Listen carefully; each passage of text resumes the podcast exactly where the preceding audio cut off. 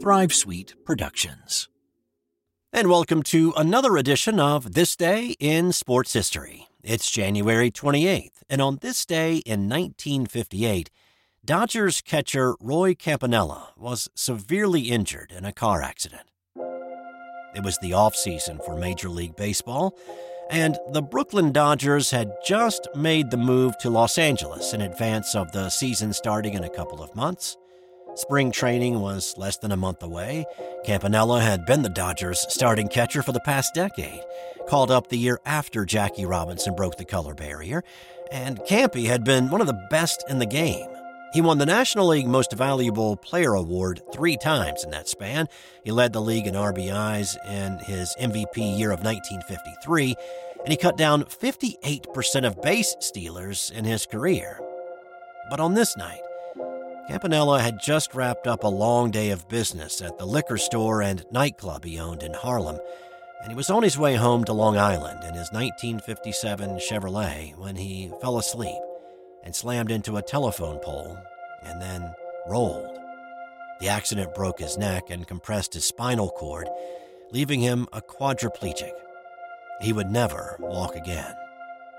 Understandably, the finality of his career coming to such an abrupt end prematurely, and his prognosis put him in a very dark place.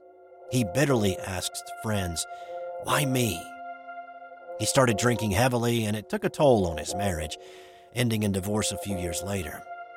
Campy eventually regained movement in his shoulders and his arms and pulled himself out of his misery, becoming an outspoken advocate for disabled people he raised awareness about those in wheelchairs and the hardships that they faced in everyday life just getting around.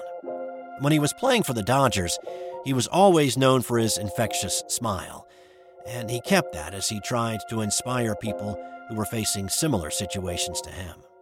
The Dodgers did their best to take care of him, hiring Campanella as a supervisor of scouting in the East in 1959, and eventually bringing him to Los Angeles to be a community ambassador for the club.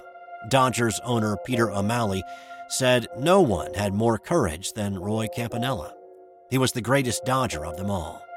He followed Jackie Robinson once again, becoming the second black athlete elected to the Baseball Hall of Fame in 1969. Also on this day, in 1957, American tennis player Shirley Fry beat fellow American Althea Gibson in straight sets to win the Australian singles title completing the career Grand Slam for her in singles.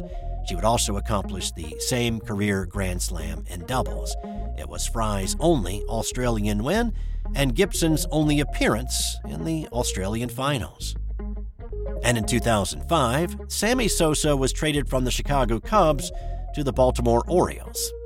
It did not go well.